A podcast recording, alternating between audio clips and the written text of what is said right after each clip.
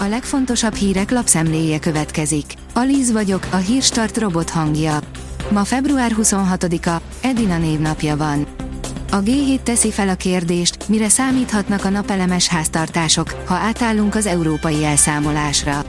Magyarországon a jelek szerint vége a napelemes mézes hetek korszakának, és ami jön, az sokkal nagyobb tudatosságot kíván meg a felhasználóktól.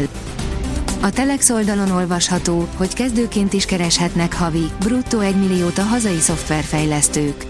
Jelentősen nőttek az informatikai szektorban jellemző fizetések egy átfogó felmérés szerint, a több mint 5 évnyi szakmai tapasztalattal rendelkezők akár 2 milliós fizetésre számíthatnak.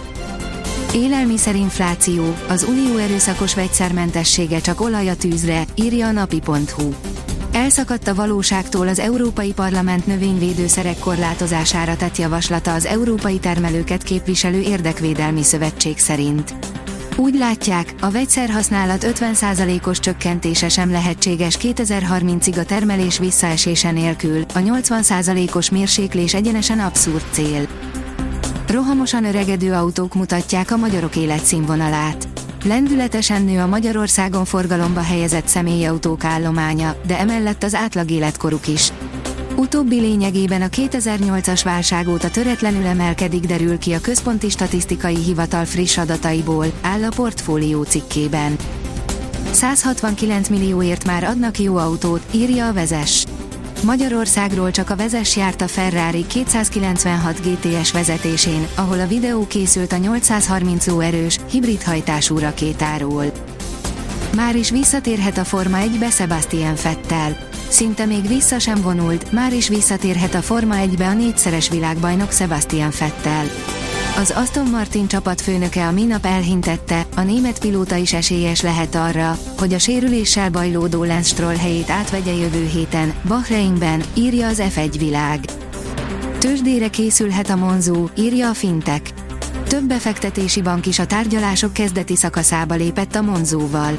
A brit fintek nyilvános tőzsdei bevezetése a téma, amelyre akár már jövőre sor kerülhet. A magyar mezőgazdaság teszi fel a kérdést, szélerőművek és vagy élővilág. A tervek szerint 2050-re az északi tenger lesz Európa zöld energia központja, ami azt jelenti, hogy meg fog tízszereződni a tengeri szélerőműparkok száma. A Wageningen Egyetemen kiterjedt kutatás foglalkozik a szélturbinák ökológiai hatásával, az egyetem negyedéves kiadványában olvastunk a témáról. Bajban van az észak-koreai diktatúra, keresik Kim Jong-un utódját. Kim Ir-sen alkotmányba foglaltatta, hogy utódai is csak és kizárólag olyanok lehetnek, akik a pektuvérvonalból származnak, áll a magyar hírlap cikkében. A rangadó írja, tökön rúgta ellenfelét a begőzölt focista. Rangadókról fog hiányozni az eltiltása miatt, de a csapatának akkora az előnye, hogy belefér, ha néhány alapember pihen. A sportál szerint Vöde Dániel 2 perc alatt két gól. Az OTP Bankliga 21. fordulójában a Puskás Akadémia FC Paksi FC találkozón a vendégeknél a 83. percben Böde Dániel váltotta a két gólt szerző Varga Barnabást, de neki ennyi idő is elég volt a duplázáshoz. Walter Ati dobogón végre tényleg beindult a bringás szezon. A magyar kerékpáros megszerezte első dobogóját a Jumbo Visma mezében, ráadásul csapatát is győzelemhez segítette közben. De nem a tié volt szombaton az egyetlen nagy bringa verseny, a klasszikus kockaköves szezonnyitón hosszú támadással lepték meg a mezőnyt, áll az Eurosport cikkében. Február végére kapunk néhány télies napot. A következő napokban az ilyenkor szokásosnál néhány fokkal hidegebb, télies időre számíthatunk, majd a jövő hét közepén már átmeneti enyhülés valószínű, áll a kiderült cikkében. A Hírstart friss lapszemléjét hallotta.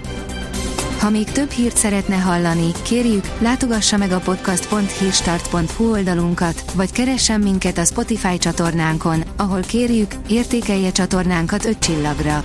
Az elhangzott hírek teljes terjedelemben elérhetőek weboldalunkon is. Köszönjük, hogy minket hallgatott!